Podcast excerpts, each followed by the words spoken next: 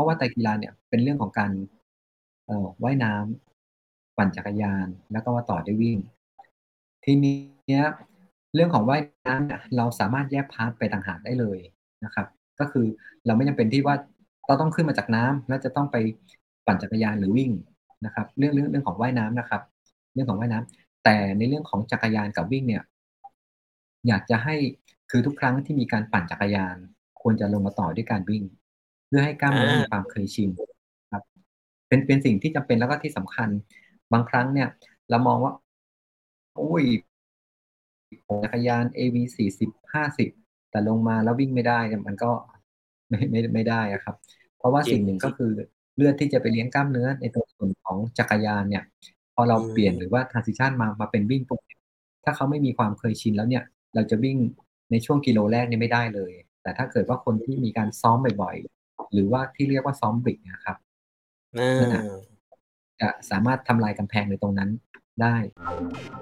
The solid pace. TC, Travlon. Yeah. The solid pace. TC, Travlon. Yeah. The solid pace. TC, Travlon. Yeah.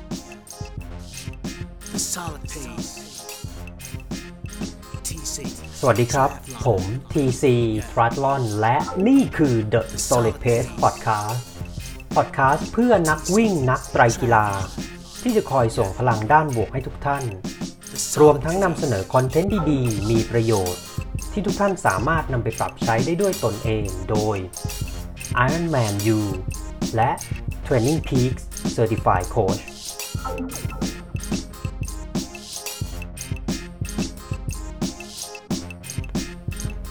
วันนี้คุณสามารถรับฟัง The Solid Pace Podcast ได้ 4 ช่องทางที่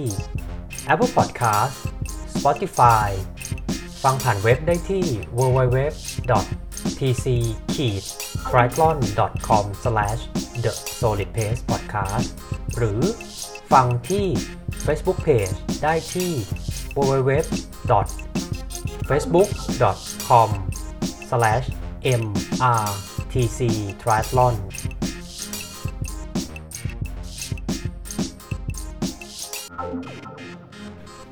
หากคุณกำลังเริ่มต้นเล่นไตรกีฬา ไม่ว่าจะเป็นในระยะ Sprint Standard Half หรือ Full Distance Ironman และต้องการหาโค้ชที่มีความรู้และประสบการณ์ ที่ได้รับการรับรองจากสมาคมไตรกีฬาแห่งประเทศสหรัฐอเมริกาหรือ USA Triathlon คุณสามารถติดต่อเราได้ที่ Line ID at tc triathlon หรือคลิกเข้าไปดูรายละเอียด online coaching service ของเราได้ที่ www tc triathlon com coaching package ดีครับทุกทุกท่านมาพบกันนะครับสำหรับวันนี้ก็เป็น TC Triathlon Interview นะฮะก็เป็นไงกันบ้างครับทุกทุกท่าน ตอนนี้ก็กำลังจะจบในเดือน1กันแล้วนะฮะเดือนมกราก็กำลังจะอะมาถึงครึ่งเดือนแล้วก็กำลังจะผ่านพ้นไปนะครับสำหรับเดือน1ก็ปีนี้ 2023 2566 นะครับ วางแผนไปซ้อมไปแข่งที่ไหนนะครับ มีฟีดแบ็ก รายการนะครับ TC Triathlon หรือ The Solid Pace Podcast ก็ส่งกันมาได้นะครับที่ Line ID at tc triathlon นะฮะก็ก่อนอื่นขออนุญาตแนะนำตัวนะครับ ผมชื่อเก่งนะครับ ธนากรนะก็เป็น Ironman U Certified Coach นะครับ เป็น USA Triathlon นะครับ Race Director แล้วก็เป็น Certified Coach ด้วยนะ แล้วก็ทำ Facebook Page นะครับที่ w w w ะฮะแล้วก็มีพอดแคสต์นะครับ ชื่อ The Solid Pace Podcast นะครับ ก็เข้าไปรับฟังกันได้นะฮะ ที่ Apple Podcast Spotify Google Podcast Podbean นะครับ แล้วก็ YouTube ก็ได้เช่นเดียวกันนะฮะ ก็เซิร์ชไปเลยนะฮะว่า TC Triathlon นะครับผม รับชมกันอยู่ที่ไหนอะไรยังไงนะฮะหรือมีคำถามอะไรนะครับ เกี่ยวกับแขกรับเชิญของเราวันนี้ก็คอมเมนต์ทิ้งไว้ได้นะครับ แล้วก็เราจะอะนำไปถามให้ แล้วก็เราจะนำมาตอบที่คอมเมนต์ให้นะครับผมหรือว่าจะอะเช่นเคยฮะ add Line มา Line ID at tc triathlon พูดคุยกันได้ตลอดนะครับผมสำหรับแขกรับเชิญในวันนี้นะก็เป็นอีกหนึ่งนัก ไตรกีฬาที่เรียกได้ว่าอยู่ในวงการมานานมาก ๆนะ แล้วก็จบไตรกีฬาเนี่ยเรียกได้ว่าแทบจะทุกระยะนะครับ วิ่งก็แน่นอนแทบจะทุกระยะแล้วรวมทั้ง ultra ด้วยนะฮะท่านนี้นะครับสำหรับแขกรับเชิญท่านนี้เนี่ยท่านก็เป็นทั้งเฮดโค้ชนะฮะของทีมไตรกีฬานะครับเป็นไกด์แอธลีตนะฮะนำนักกีฬาผู้พิการทางสายตานะครับ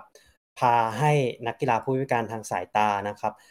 อะวิ่งแล้วก็เข้าเส้นชัยนะครับ แล้วก็เป็น Ironman Finisher ส่วนจะกี่ครั้งนี่เดี๋ยวต้องไปถามแขกรับเชิญของเราเองนะก็เดี๋ยววันนี้นะครับ ยินดีต้อนรับนะครับ พี่ช้างธนงศักดิ์หงจเริญศรีนะครับ ท่านเป็น Head Coach ของ Core Nutrition Team นะครับ ก็เป็นทีมนักวิ่งนักไตรกีฬานะฮะแล้วก็เป็น ไกด์แอสลีดนะครับ เป็นนักกีฬาซึ่งนำนักกีฬาผู้พิการนะฮะอะให้ว่ายน้ำปั่นจักรยานหรือวิ่งนะครับ เดี๋ยวฟังประสบการณ์กันสดๆเลยฮะ ว่าในช่วงลากูน่าภูเก็ตไตรกีฬาที่พี่ช้างเนี่ยได้ไปเป็นไกด์แอสลีดของโปรเจกต์ปั่นปั่นกันนะครับ จะ สนุกสนานแค่ไหนแล้วก็มีประสบการณ์แบบไหนอย่างไรนะ เดี๋ยวไปฟังจากปากพี่ช้างนะ แล้วก็ประสบการณ์อีกอย่างหนึ่งก็คือพี่ช้างเนี่ยเป็น Ironman Finisher นะครับ ทั้งของแบรนด์ Ironman ด้วยของแบรนด์ Challenge ด้วย แล้วก็ในช่วงอะ30ปีที่ผ่านมาก็มีในลักษณะที่เป็นไตรกีฬานะครับ Navy Triathlon นะที่เป็นระยะ Full Distance เนี่ยพี่ช้างก็จบการแข่งมาแล้วด้วยนะฮะก็ เดี๋ยวเพื่อไม่ให้เป็นการเสียเวลานะครับ ผมจะขออนุญาตต่อสายนะครับ แล้วก็พูดคุยนะครับ แชร์ประเด็นอะไรต่างๆนะฮะเกี่ยวกับคำถามนะไม่ว่าจะเป็นจุดเริ่มต้นการเล่นไตรกีฬานะครับ งานแข่งที่พี่ช้างประทับใจมากที่สุดนะ Core Nutrition Triathlon อ่าตอนนี้ก็มีการสนับสนุนทางด้านการเงินให้กับ นักไตรกีฬาที่มีฝีมือแล้วก็ทำเวลาได้ดีๆนะรายละเอียดเรื่องราวตรงนี้มันจะเป็นแบบไหนยังไงนะแล้วก็แน่นอนทิปส์ดีๆสำหรับคนที่กำลังฝึกซ้อมไปไตรกีฬา ครั้งแรกหรือ Iron Man ครั้งแรกนะว่าพี่ช้างมีทิปแบบไหนอย่างไร แล้วก็แน่นอนฮะแบ่งปันประสบการณ์กันครับสำหรับโปรเจกต์ปั่นปันกันนะฮะที่พี่ช้างเป็นไกด์แอธลีตนะฮะที่ลากูน่าภูเก็ตไตรกีฬาในช่วงอะ running หรือว่าเป็นช่วงวิ่งนะครับโอเคฮะถ้าพี่ช้างพร้อมนะเดี๋ยวขออนุญาตนะต่อสายหาพี่ช้างนะครับสวัสดีครับสวัสดีครับเก่งสบายดีนะครับ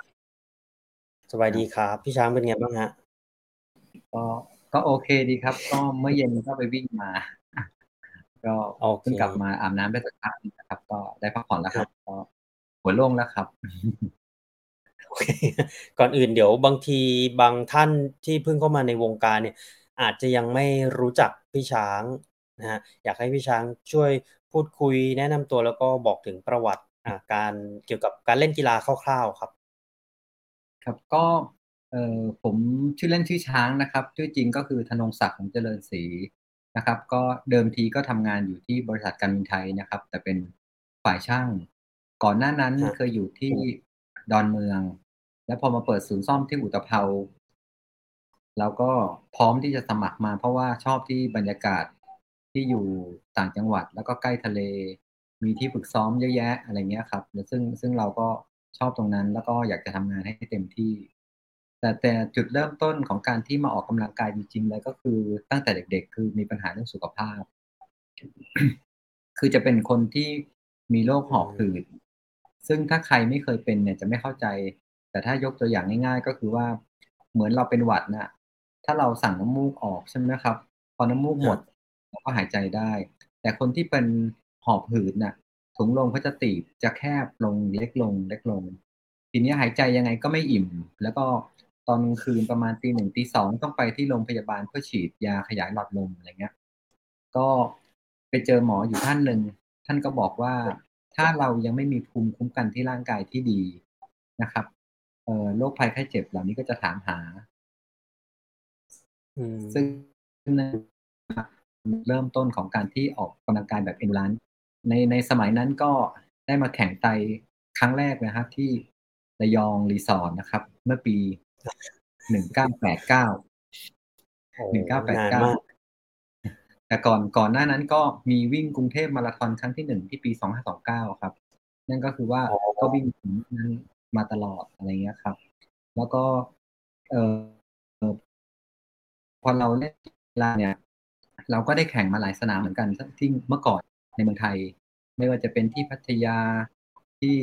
หัวหินอะไรเงี้ยครับ แล้วก็มีตอนหลังพอสมัยก่อนเป็นทหารนะครับ ก็สตังค์ไม่ค่อยมีครับเพราะต้องเรียนไปด้วย แล้วจักรยานก็ต้องเอาใส่รถบขสไป ก็เลยช่วงหลังๆก็เลยแบบเลิกลาไป แต่ก็ยังชอบที่ยังวิ่งอยู่ ก็วิ่งกรุงเทพมาราธอน แล้วก็พัทยามาราธอนแทบจะทุกปีครับ ก็ก็คือว่ายังไงก็ยังชอบเล่นกีฬาแบบเอนดูรานพอพอไตรกีฬาเริ่มกลับมาบูมอีกครั้งหนึ่งน่าจะเป็นปี2009 2010อะไรเงี้ยครับ ใช่ที่สใช่หวิสหวิทยาจัดที่มัน มาว่ายในแม่น้ำเจ้าพระยาอะไรเงี้ยครับใช่อันนั้นน่ะใช่ก็คือเราก็เริ่มเริ่มเล่นมาวิ่งซึ่งเราจริง ๆ แล้วถามว่าเก่งไหมจริงๆแล้วไม่ได้ว่าเก่งนะครับ เพียงแต่ว่าเราขยันซ้อม แล้วเราอยู่ต่างจังหวัดเราก็เลยมีโอกาสที่เหมือนกับว่ามาอยู่แนวหน้าแล้วก็ได้โพเดียมตลอดอะไรเงี้ยครับ แต่ถ้าทุกคนมีพื้นมีพื้นที่มีเวลามีสถานที่เนี่ยผมเชื่อได้ว่าทุกคนก็เอ่อ ขยันฝึกซ้อม แต่ที่ทำให้ผมได้เล่นได้ตลอดก็เพราะว่า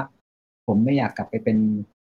เป็นโรคหอบหืดหรือมีสุขภาพที่ไม่ดีอีก เพราะฉะนั้นเลยมันก็เลยเหมือนกับว่าฝังลึกอยู่เป็นวินัยกับตัวเราเองที่เราจะต้องออกกำลังกายอยู่ตลอดเวลา ถือว่าอืมการออกกำลังกายคือหน้าที่หน้าที่ที่เราจะต้องทำคิดว่าถ้าเราไม่ไม่กินข้าว เราก็ไม่ควรที่จะออกกำลังกายที่เป็นอย่างนั้นนะครับ นั่นก็คือว่ามันเป็นสิ่งที่จำเป็นที่เราจะต้องทำก็เชื่อได้ว่าทุกคนถ้าเรามีสุขภาพที่ดีเราก็จะมีความสุขเราก็จะสามารถทำอะไรได้หลาย ๆ อย่าง มีชีวิตโดยที่ว่าเออสามารถไปไหนมาไหนกินอิ่มนอนหลับอะไรเงี้ยครับ ก็มีความสุขได้ครับ อันนี้คือจุดเริ่มต้นของการที่มาเล่นกีฬา แล้วพอเราเริ่มซ้อมมาก ๆ ขึ้นอย่างอย่างอย่างอยู่ที่เนี้ยอยู่ต่างจังหวัดเนี่ย ก็มีเวลาออกกำลังกายทั้งเช้าทั้งเย็นทั้งเช้าทั้งเย็น สุดท้ายแล้วเนี่ย ระยะไหนหรือว่าอะไร หรือว่าเราซ้อมเป็นความเคยชินปุ๊บเนี่ย มันก็เหมือนกับซ้อมแบบพร้อมแข่งตลอดครับ ไม่ว่าจะมาระยะไหนก็ไปได้ครับอืมแต่อยู่ที่ว่าอืมเออจะเอาอะไรเป็นเลส A หรือเลส B ในในเป้าหมายของเราแต่ละคน เข้าใจ ยิ่งพอมีครับพอมีพี่มีพอมีโอกาสได้เข้าไปเรียนเป็นโค้ชหรือว่าเรียนเป็นเป็นผู้ตัดสิน เราก็ได้เห็นมุมมองอะไรหลาย ๆ อย่าง แล้วเราก็มาแนะนำให้กับน้องๆหรือกับกับคนที่ต้องการออกกำลังกาย ไม่ว่าจะเป็นเน้นสุขภาพหรือว่าเน้นเพื่อการแข่งขัน ครับ ในในในตรงส่วนนี้นี่คือเรื่องจุดเริ่มต้นครับ เออโอเค ได้ในส่วนได้ต่อไปมีอะไรเพิ่มเติมอีกไหมฮะก็ได้ทราบว่าเออพี่ช้างเริ่มต้น เพราะว่าเป็นเหมือนมีโรคประจำตัวหอบหืดแล้วก็เลย อะมาออกกำลังกายในลักษณะเป็น endurance sport แล้วก็อะเล่นแบบโหเวลาตั้งแต่เรียกได้ว่ายี่สิบสามสิบปีมาแล้วเนอะตั้งแต่ช่วงแรก ๆ ที่วิ่งทางไกลไตรกีฬาเนี่ยเข้ามาในประเทศไทยนะนั่นก็เป็นจุดเริ่มต้นแล้วก็เหตุผลที่ว่าเออทำไมถึงมาเริ่มต้นสำหรับกีฬา endurance sport นะฮะถ้าวันนี้เราสังเกตในลักษณะที่อะเสื้อที่พี่ช้างใส่ตอนเนี้ยอะมีโลโก้ของ Core Nutrition เนาะอยากจะให้พี่ช้างช่วยแชร์เรื่องราวฮะว่าอืมใช่จุดเริ่มต้นการมาเป็น Head Coach ของ Core Nutrition Team ของพี่ช้างเนี่ยเกิดขึ้นได้ยังไงครับเออคือจริง ๆ แล้วเนี่ยนะครับ เหมือนณตอนเนี้ยก็คือว่าพอเรามีผลิตภัณฑ์สินค้าของ Core Nutrition ที่เข้ามาส่งฮะเสริมนักกีฬา หรือว่าเพื่อจะทำทำให้นักกีฬาเนี่ยรู้จัก แล้วก็แพร่หลายในผลิตภัณฑ์ที่ที่มีที่ดีที่มีคุณภาพนะครับ เพราะว่าจริง ๆ แล้วเนี่ยก่อนที่เราจะจะจะมาใช้ผลิตภัณฑ์อะไรก็ตามนะครับ เราควรต้องทดลองครับใช้ดูก่อน ว่าใช่ดีไหมอะไรเงี้ยครับได้มาใช้อยู่อะไรเงี้ยพอพอเราเห็นผลิตภัณฑ์อันนี้ดี เราก็ เอ่อแล้วตัวพี่ปวีเองที่เป็นเจ้าของผลิตภัณฑ์คอเนี่ย ก็จะมาครับส่งเสริมนักกีฬานะครับ ในวงการกีฬาเราหนึ่งให้รู้จักสองให้รู้จักกับผลิตภัณฑ์สองก็คือว่า มาส่งเสริมนักกีฬาเพื่อความเป็นเลิศ นอกจากให้ผลิตภัณฑ์ แล้วยังมีการให้เงินอัดฉีดกับกับนักกีฬาที่ไปทำการแข่งคำว่าอัดฉีดนี่ฮะคือโอเคพอเราไปแข่งฮะปุ๊บฮะเนี่ย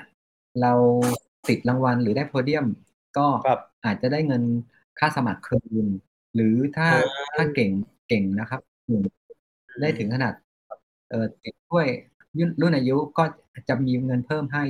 หรือถ้าเป็นถ้วยโอเวอร์ออก็จะมีพิเศษเพิ่มเข้าไปอีกนะครับ อันนี้อันนี้คือ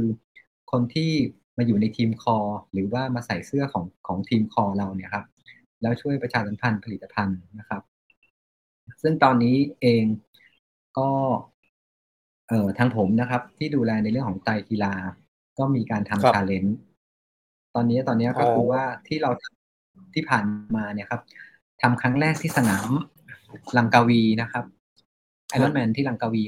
ระยะ 70.3 กับไอรอนแมนแต่เผอิญว่าที่ลังกาวีอะของไอรอนแมนมีปัญหาเรื่องฝนตกน้ำท่วม เวลาก็เลยยังไม่ได้ตามที่เราต้องการนะครับ แต่ถ้าเป็นระยะอ๋อ70.3 7.3 เนี่ยก็คือมีคนที่ได้ตามที่ challenge ก็คือพูดง่ายๆว่าเอ่อถ้าใครแข่งระยะ 70.3 นะครับทำเวลาได้ต่ำกว่า 4 ชั่วโมงครึ่ง ก็จะได้เงินอัดฉีด 40,000 บาทนะครับ หรือว่าทำเวลาตั้งแต่ 4 ชั่วโมงครึ่งถึง 5 ชั่วโมง จะได้รับเงินค่าสมัครนะครับ นั่นนั่นก็คือว่าเอ่อก็นอกจากไปแข่งแล้วก็ยังมีเงินโบนัสให้กับเรา นั่นนั่นก็คือ แต่ตอนเนี้ยก็ยังมีทำสนามต่อๆไปในโดยเฉพาะในภูมิภาคเอเชีย สนามต่อไปที่กำลังจะทำก็คือที่ดาเวาที่ฟิลิปปินส์ครับ แล้วก็ถ้าเกิดว่ามีใครจะไปที่ดานังเนี้ยก็ถ้าเป็นนักกีฬาเป็นเอ่อคนไทยเชื้อชาติไทย หรือสัญชาติต่างชาติก็ตามที่ที่เอ่อมามามาอยู่ในทีมของเราใส่เสื้อทีมของเราไปแข่ง เราก็ให้การสนับสนุน ยิ่งโดยเฉพาะถ้าใครได้เอ่อไปในการ World Championship นะครับ ก็ยังมีอืมให้ค่าตั๋วเครื่องบินไปด้วย พร้อมกับค่าสมัคร แล้วถ้าไปทำผลงานได้ดีก็จะมีเงินโบนัสอาชีพให้อีกอะไรเงี้ยครับ ก็อนาคตข้างหน้าไม่ได้ทำแค่ก็ทำระยะไอรอนแมนครับ ซึ่งซึ่งในเวลาที่เราจะเอามาเป็นตัวกำหนด ตัวตั้งเนี่ย เราจะดูจากอันดับสมมุติว่าหนึ่งหนึ่งถึงห้าสิบของสนามนั้นหนึ่งถึงหนึ่งถึงห้าสิบของสนามนั้น คือไปดูว่าเวลาเนี่ยเขาเป็นยังไง ถ้าเกิดว่ามีคนไทยหรือว่ามีคนต่างชาติที่ใส่ชุดของคอแล้วไปแข่งนะครับ เราก็จะดูตรงเวลาตรงนั้นเป็นเกณฑ์ครับ เพราะบางทีสนามยากเราให้เวลาเขาน้อยเงี้ย บางทีมันก็ไม่ไม่ไม่เท่ากันกับสนามที่เรียบอะไรเงี้ยครับ อันนี้อันนี้คือเป็นเรื่องของชาเลนจ์ที่ให้การสนับสนุน เพราะว่าจริง ๆ แล้ว กีฬานอกจากการแข่งขันแล้วเนี่ยเพื่อความเป็นเลิศก็เป็นเรื่องที่สิ่งที่สำคัญที่เราจะอยากจะส่งเสริมแล้วก็ยกยกระดับการเล่นกีฬาแล้วก็พัฒนาให้ให้คนคนในบ้านเราเนี่ยทัดเทียมกับต่างชาติ คือถ้ามีเอกชนหลาย ๆ ที่นะครับ มาทำแบบนี้ผมก็เห็นด้วยแล้วก็ยินดี ซึ่งซึ่งตัวพี่ปวีเองหรือว่าเอ่อ บอสของคอเนี่ยยินดีเต็มใจให้การสนับสนุนในเรื่องของการกีฬาอย่างเต็มที่เลยครับ ซึ่งเราเห็นแล้วเราก็แฮปปี้แล้วก็ดีใจอืมเพราะฉะนั้นตอนนี้ก็คือพี่ช้างก็คือบทบาทหน้าที่ก็เป็น core nutri core nutrition team head coach นะฮะก็ดูแลนักไตรกีฬา นักกีฬาในทีม core nutrition team แล้วก็อะดูแลเรื่องของการ สนับสนุนทางการเงินอย่างที่เมื่อกี้พี่ช้างเล่าให้ฟังใช่เนอะเป็น challenge อะครับก็สรุปขมวดรวมคือว่าถ้าผู้ชายเนี่ยทำได้ต่ำกว่าสี่ชั่วโมงครึ่ง หรือห้าชั่วโมงนะฮะอ่าถ้าสี่ชั่วโมงครึ่งเนี่ยได้รับการสนับสนุนเงินค่าสมัครและเงินโบนัสนะครับ รวมทั้งหมดห้าหมื่นบาท ก็คืออ่าค่า สมัครหนึ่งหมื่นบาทสี่หมื่นบาท อ๋อ รวมรวมสี่ประมาณนั้นอ๋อ โอเค แล้วก็ อ๋อ ไม่ฮะ คือคือคือเงินอาชีพสี่หมื่นบาท แล้วก็ค่าสมัครอีกประมาณหมื่นบาทหมื่นกว่าบาทครับ อ๋อ ก็เป็นห้าหมื่นบาท ถ้าต่ำกว่าสี่ชั่วโมงครึ่ง ถูกไหมฮะใช่ครับใช่ใช่ก็จะได้ประมาณห้าหมื่นบาทครับ ถ้าถ้าต่ำกว่าห้าชั่วโมง ได้รับการสนับสนุนประมาณเท่าไหร่ครับ ก็คือเป็นเป็นค่าสมัครก็คือ เราไม่ต้องเสียค่าสมัครเราได้ค่าสมัครคืนอย่างเงี้ยครับเยี่ยมแล้วถ้าผู้หญิงล่ะครับพี่ผู้หญิงเอ่อณตอนเนี้ย เวลาจะบวกมากกว่าผู้ชายประมาณสี่สิบห้านาทีอ๋อโอเค เพราะนั้นผู้หญิงก็ต้องอ่าเกณฑ์สูงสุดก็คือห้าชั่วโมงไม่ว่าจะเป็นในเรื่องของที่เป็นโบนัส หรือว่าเวลาที่ อืมถ้าผู้หญิงต่ำกว่าห้าชั่วโมงสิบห้าได้ค่าสมัครและและโบนัสอีกสี่หมื่นบาทนะฮะอืมหรืออีกถ้าผู้หญิงต่ำกว่าหกชั่วโมง ก็ก็ได้ค่าสมัครคืน ครับใช่ครับโอเค นั่นก็เป็นเกณฑ์ของ Iron Man 73 นะฮะ แต่ทั้งนี้ทั้งนั้น ท่านจะต้องอใส่ Race Kit หรือชุดแข่งของ Core Nutrition Team ใช่ไหมฮะ ครับเราจะตัดให้ฟรีครับ อ๋อให้ชุดฟรีแต่เพียงบอกเราว่าจะไปแข่งสนามชุดฟรีจะตัดชุดให้ครับ เอ่อก็จะมีจะมีชุดให้ ก็จะมีทั้งเสื้อเอ่อชุดไตร เสื้อจักรยาน เสื้อคอปกเสื้อกล้ามสี่ตัวเยี่ยมครบเลยฮะ ไปเลยครับ ก็คือพูดง่ายๆว่า ถ้าจะไปแข่งกันให้แจ้งบอกทางเรานะครับ แล้วก็ส่งขนาดตัวเพื่อจะตัดชุดให้ แล้วก็จะจะจัดให้ ทีเนี้ย พอพอพอทำให้แล้วเนี่ย ถ้าคุณได้ตามเกณฑ์คุณก็จะได้โบนัส แต่ถ้าต่ำกว่าเกณฑ์ก็โอเค อาจจะได้ค่าสมัคร หรือว่าถ้าไม่ปุ๊บเนี่ย คุณก็ต้องพยายามเพิ่มศักยภาพมาเพื่อให้ได้เงินรางวัล เพราะฉะนั้นแล้วมันก็คือต้องแข่งกับความสามารถของตัวเองครับ โอเค พอสมควรครับยอดเยี่ยมนะก็เป็นเหมือนโปรเจกต์ดีๆนะครับ แล้วก็เป็นสิ่งที่อ่าสิ่งใหม่ ๆ ที่ดีๆกำลังจะเกิดขึ้นในวงการของไตรกีฬาระยะไกลในประเทศไทยนะครับ คราวนี้เดี๋ยวเราพักเรื่องของ Core Nutrition แล้วก็เรื่องของอการสนับสนุนตรงนี้ไว้สักพักหนึ่งนะฮะพอดีได้ อะวิดีโอนะครับที่พี่ช้างอะทั้งวิดีโอทั้งรูปเลยนะที่พี่ช้างส่งมาให้นะครับ ก็อยากจะให้พี่ช้างพูดถึงการแข่งการแข่งหนึ่งฮะ Iron Man Frankfurt ครับ Iron Man Frankfurt ในช่วงผมคิดว่าน่าจะเป็นปี 2019 นะฮะที่ปีนั้นโอ้โหความวุ่นวายเกิดขึ้นเยอะแยะมากมายคือต่อแรกก็คือผู้จัด ตัดสินใจอะไม่ต้องให้นักกีฬาใส่เวทสูตรลงน้ำต่อที่สองก็คือเรื่องของปรากฏการธรรมชาติ ซึ่งมันก็เกิดขึ้นณวันแข่งพอดี นั่นก็คือฮีทเวฟหรือคลื่นความร้อนที่เข้ามาที่เมืองแฟรงก์เฟิร์ตซึ่งก็เป็นจุดที่จะต้องวิ่งพอดีนะอยากให้พี่ช้างบอกเล่าแชร์ประสบการณ์ Ironman Frankfurt ในวันนั้นให้พวกเราฟังหน่อยครับ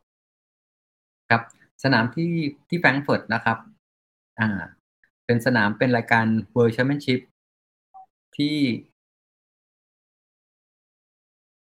ที่สนุกสนานแล้วก็ดีพอสมควร แต่เรื่องของจะโหดในเรื่องของเส้นทางขี่จักรยานนะครับ ขี่จักรยานเพราะว่าจะมี Heartbreak Hill ถ้าถ้าคือถ้าใครไปเนี่ยก็จะรู้เลยว่าจะต้องโดนสองรอบ ซึ่งซึ่งถามว่า หนักไหมก็คือเอาเรื่องพอสมควรแล้วก็ เวลา cut off time เขาปกติแล้วไอรอนแมนเนี่ยนะครับเขาจะคัดออฟที่สิบเจ็ดชั่วโมง แต่ที่นี่คัดออฟสิบห้าชั่วโมงนะครับ ซึ่งซึ่งครั้งแรกเองเนี่ยตอนตอนช่วงที่ว่ายน้ำเนี่ย คืออุณหภูมิเนี่ย ปกติแล้ว 24 องศานะครับเขาถึงจะให้ใส่อืมเวทสูทได้ แต่ณวันนั้นอะฮะ24.5 แต่ 24.5 ของฝรั่งกับ 24.5 ของคนไทยเนี่ย ถามว่าโหดโหดร้ายไหม ซึ่งซึ่งถามว่าอุณหภูมิอะต อนเช้าว่าหนาวนะครับ แล้วก็ได้ข่าวอยู่เหมือนกันว่า เออขึ้นความร้อนก็จะเข้ามา แต่เราก็ไม่เคยไปเจออากาศที่ลักษณะที่ร้อนแล้วแห้งนะครับอืมแต่ก็คงจะขอเล่าในเรื่องของตอนช่วงที่ว่ายน้ำหน่อย ช่วงที่ว่ายน้ำเนี่ย หนาวหนาวหนาวมาก พอขึ้นมาจากน้ำเนี่ยนะครับเวทสูทก็ไม่มีก็ใส่เสื้อธรรมดาว่ายปั่นจักรยานอยู่ประมาณตั้งยี่สิบชั่วโมงเอ่อยี่สิบกว่านาทีอะยี่สิบ น้ำมูกนี่ครับออกออกเป็นงวงช้างเลยครับ ออกตลอดเลยอะก็คือ แล้วก็ปั่นปั่นเข้าไป แล้วก็เผอิญช่วงที่ปั่นเนี่ย เอ่อเข้าไปในเมือง ซึ่งเส้นทางของถนนเนี่ย ประมาณสักห้าร้อยเมตรได้ ที่เป็น copper stone ที่เป็นหินแบบขรุขระขรุขระเลยอะแล้วปั่นปั่นไปสักพักอ้าวโลบาร์เราหักพอโลบาร์เราหักปุ๊บเนี่ยแล้วยังเหลืออีกประมาณร้อยหกสิบกับร้อยเจ็ดสิบโลฮะ จะต้องปั่นในเหมือนกับท่าปั่นเสือภูเขาอะ ซึ่งปกติแล้วเนี่ย ถ้าเอ่อปั่นร้อยแปดสิบโลเนี่ย ผมไม่เคยปั่นเกินหกชั่วโมงครึ่งเลย ก็ส่วนมากก็จะเป็นเอ่อห้าชั่วโมงปลายครับหรือว่าหกชั่วโมงครึ่งแต่คราวเนี้ยปั่นไปถึงเจ็ดชั่วโมงครึ่ง ซึ่งซึ่งหนึ่งอืมก็คือ เราไม่สามารถลง aero bar ได้ อันที่หนึ่ง อันที่สองก็คือว่าปั่นเหมือนท่าแบบเสือภูเขาอะครับ แล้วเจอขึ้นขึ้นเนินลงเนินเนินลงเนิน แล้วปรับเกียร์เนี่ย ปรับเกียร์ไม่ได้ก็คือเพราะว่าเอ่อ จานปรับด้านหน้าเนี่ย aero bar มันหักมาเอามารวมกันต้องเอาเอาสกอตเทปพันรวมกันเลย พัน aero bar ไว้ไว้รวมกันนะครับ แล้วก็เราก็ลง aero bar ไม่ได้ เหมือนเหมือนปั่นแล้วก็ยิ่งปั่นก็ยิ่งร้อน แล้วอุณหภูมิตอนนั้นขึ้นความร้อนเข้าเนี่ยสี่สิบสี่สิบประมาณสี่สิบกว่าๆซึ่งถามว่าร้อนอืมร้อนมากไหมซึ่ง ร้อนแบบ เราเราว่าเราก็ซ้อมร้อนนะครับ แต่แต่ที่เมืองนอกอะเขาร้อนแบบร้อนแห้งๆร้อนแล้วก็แบบว่า เอ่อ ชุดชุดที่เปียกเนี่ยแห้งไปเลย เปียกแล้วแห้งไปเลย แล้วพอพอปั่นจักรยานเข้ามาในทางมาถึง transition ระยะเวลาที่จะไปวิ่งต่อเนี่ยเหลืออีกประมาณห้าชั่วโมงไปปลายๆซึ่งถามว่าวิ่งยังไงก็วิ่งได้ แต่ปรากฏว่า heart rate ไม่ยอมลง ก็เลยเออไปไปฮะขอไปขอยาดมที่ในในเต็นท์ครับแล้วก็เขาก็ครับก็มาวัดอุณหภูมิก็มาแล้วก็มาวัด อุณหภูมิของร่างกายแล้วก็มาจับชีพจรแล้วเขาก็แนะนำบอกว่าอย่าไปต่อเลย ไม่มันมันเสี่ยง มันเสี่ยงแล้วก็สุดท้าย สุดท้ายปรากฏว่า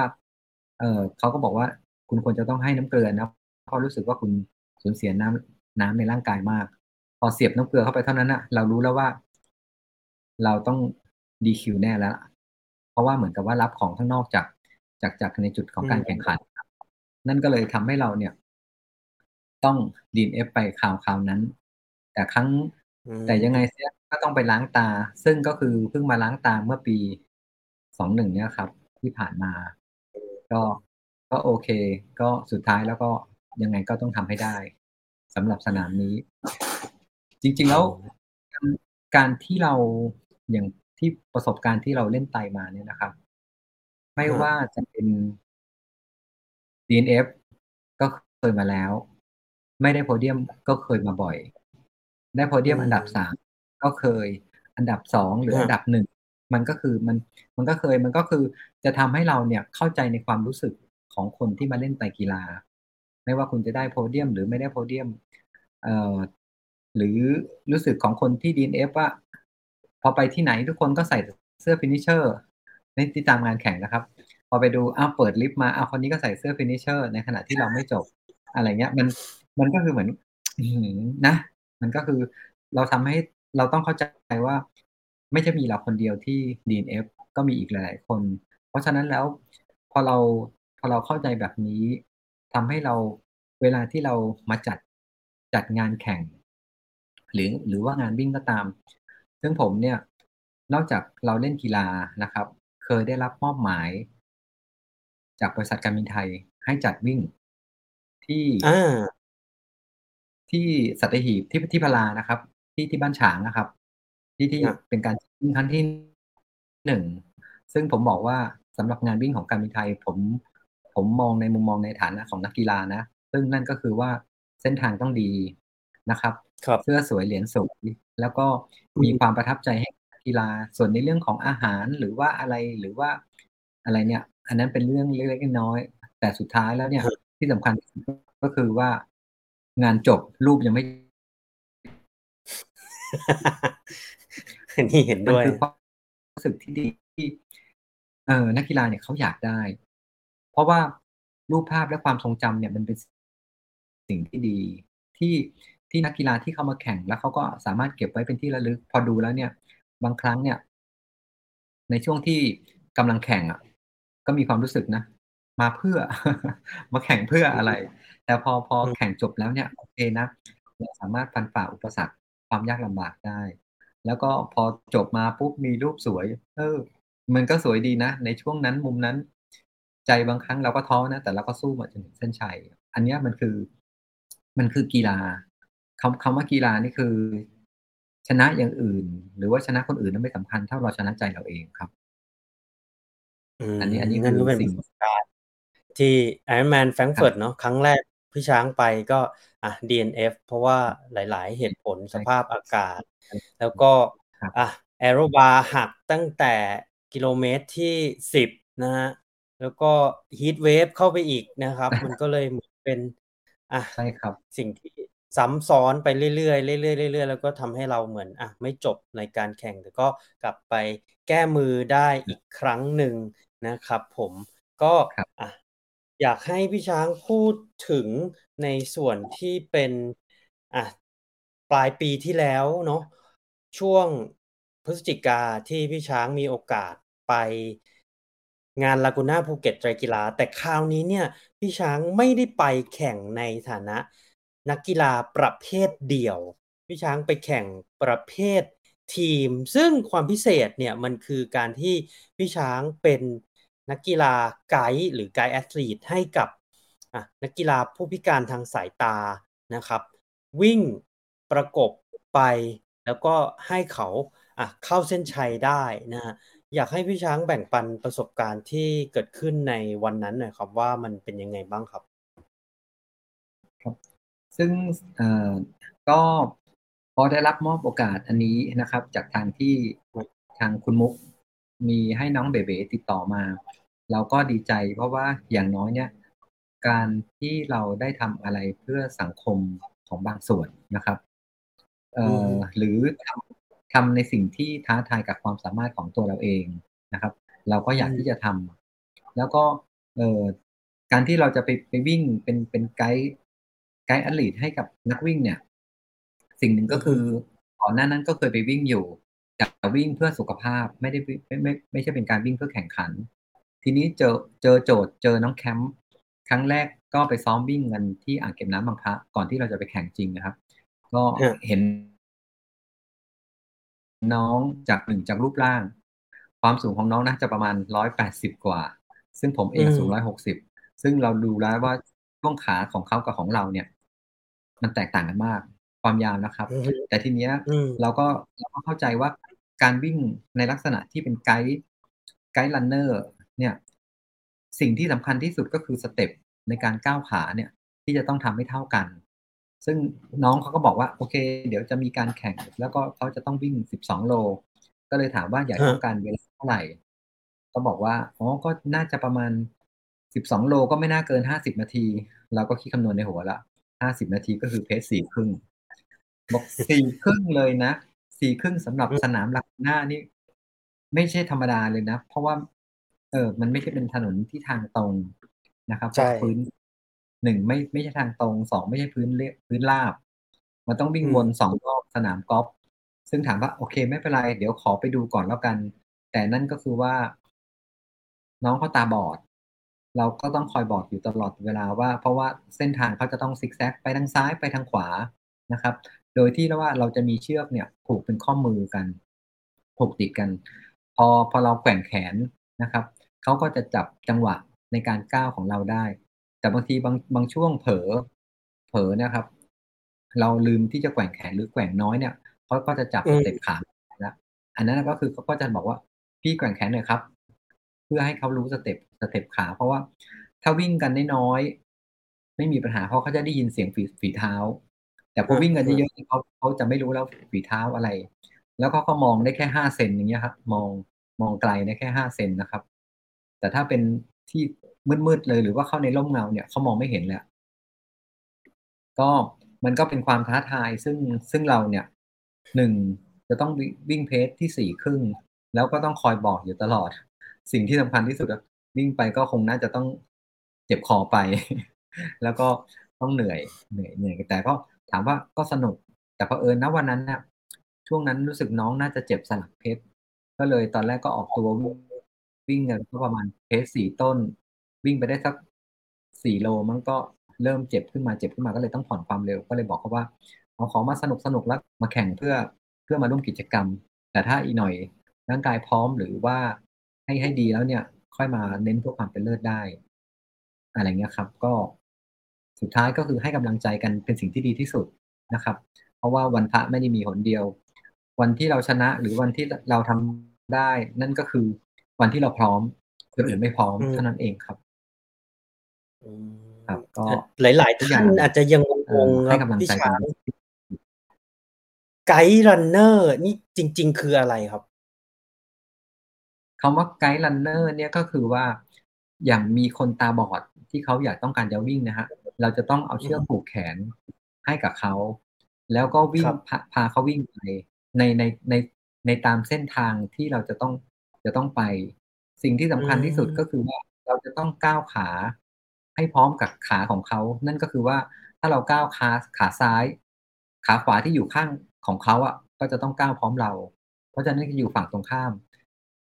โดยที่ว่าน้องแคมป์เนี่ยเขาสูงร้อยแปดสิบแต่เขาก็จะต้องมาก้าวขาให้ถี่เท่ากับผมอะนั่นก็คือ คือคือการวิ่งอะจะเหนื่อยมากกว่าปกติ ถ้าเราเคยวิ่งนะครับ คนที่วิ่ง step ไม่เท่ากันอะแล้วต้องการที่จะปรับ step ให้ไปเท่ากับคนอื่นเนี่ย มันเหนื่อยกว่าการวิ่งที่เอ่อวิ่ง step ของตัวเองอีกอะไรเงี้ยครับ ก็เป็นสิ่งที่ยากแล้วก็สิ่งที่ท้าทายก็คือบางครั้ง พอเราไม่เหนื่อยปุ๊บเนี่ย เราก็จะดูเขาว่า โอเค ช่วงนี้คุณก้าวขาถี่หรือก้าวขา ไม่ถี่อะไรเงี้ยก็พยายามที่จะให้ไปด้วยกัน แล้วก็ผ่อนผ่อนคลายความรู้สึกแล้วก็ผ่อนคลายการหายใจให้อะอันนี้คือการที่เป็น ไกด์ลันนิ่งที่ดีครับครับคือวิ่งแล้วแล้ววิ่งให้ไปด้วยกันได้ พอวิ่งไปด้วยกันได้ผมเนี่ยในช่วงที่เราจะต้องมีขึ้นฟุตบาทสมมุตินะครับเราก็ต้องบอกว่า อีกห้าเมตรบาทนะครับเขาก็จะผ่อนความเร็วลงแล้วก็ต้องยกขาสูงขึ้น หรือถ้าสมมุติว่ามันจะต้องเลี้ยวซ้าย เลี้ยวซ้ายคือเขาเขาเขาอยู่ฝั่งซ้ายของเรา เลี้ยวซ้ายปุ๊บเนี่ย เราก็กระแทกมือไปทางด้านซ้าย เขาก็จะรู้แล้วว่าจะต้องไปทางซ้าย แต่ให้ดีก็คือต้องบอกเขาว่า อีกยี่สิบเมตรเลี้ยวซ้ายนะ อะไรเงี้ยครับ หรือว่าอีกยี่สิบเมตรเลี้ยวขวานะ อะไรเงี้ยแล้วก็มีในก็คือในเลสอันเนี้ย ที่แข่งภูเก็ตและกูน่าเนี่ยครับครับทางทางออกไนนะครับ ก็เตรียมการไว้ให้สำหรับผู้พิการด้วยคำว่าเตรียมการให้ผู้ผู้พิการนี่หมายความว่า จุดที่จะให้น้ำเนี่ย เป็นจุดที่ตำแหน่งที่สำคัญ ก็คือว่าควรจะต้องเป็นพื้นที่เรียบ เพราะว่าตอนช่วงที่ระหว่างของคนตาบอดที่จะวิ่งไปรับน้ำเนี่ย เราจะต้องวิ่งไปแล้วก็ปล่อยให้เขาวิ่งอยู่คนเดียว ซึ่งซึ่งซึ่งเขาอะจะวิ่งไปทางตรง ซึ่งเราก็ต้องคอยดูข้างหน้าว่ามีใครหรือเปล่า แล้วเราก็ไปหยิบไปหยิบน้ำเสร็จแล้วก็ส่งมาส่งน้ำให้เขากิน พอให้เขาได้กินเสร็จแล้วเอาเชือกเนี่ย มามาผูกข้อมือคล้องแล้ววิ่งกันต่อไปอะไรเงี้ยครับ หรือว่าบางบางจุดไหนบอกว่า ถ้าคนเยอะไม่ปลอดภัยอยู่ดีกว่าอะไรเงี้ยครับ อืมครับอืมอืมอืมอืมเข้าใจ เพราะนั้น นอกจากเรื่อง arm swing การแกว่งแขน เรื่อง cadence รอบขาที่ต้องใกล้เคียงกัน แล้วก็พร้อมเพียงกัน ก็เป็นเรื่องของสรีระเนาะส่วนสูง ช่วงขาสมควรครับแขนที่จะต้อง ที่จะต้องใกล้เคียงกันด้วยโอ้ ใช่ครับ มันก็โอ้โหเป็นเป็นสิ่งที่ไม่ง่ายอ่าฮะ แต่ที่ ครั้งก่อนหน้าที่ผมจะมาภูเก็ตและก่อนหน้าที่ผมไปแข่งไอรอนแมนที่ลังกาวี ผมก็เจอคนพิการนะครับ เขาก็มาร่วมแข่งขันในครั้งนี้ด้วย ซึ่งนั่นก็คือว่าคือเมืองนอกเนี่ยเขาอาจจะเริ่มเขาเปิดโอกาสให้ให้ผู้พิการเนี่ย เข้ามาร่วมการแข่งขันแล้ว แต่คนนี้เขาเป็นผู้พิการทางสายตาคือเป็นผู้หญิงนะครับ ช่วงว่ายน้ำเอ่อในขณะที่เราทำอะไรกันเอ่อของปั่นปันกันเนี่ย ก็มีนักกีฬาที่พิการทางสายตามาว่ายน้ำด้วย โดยมีน้องอาย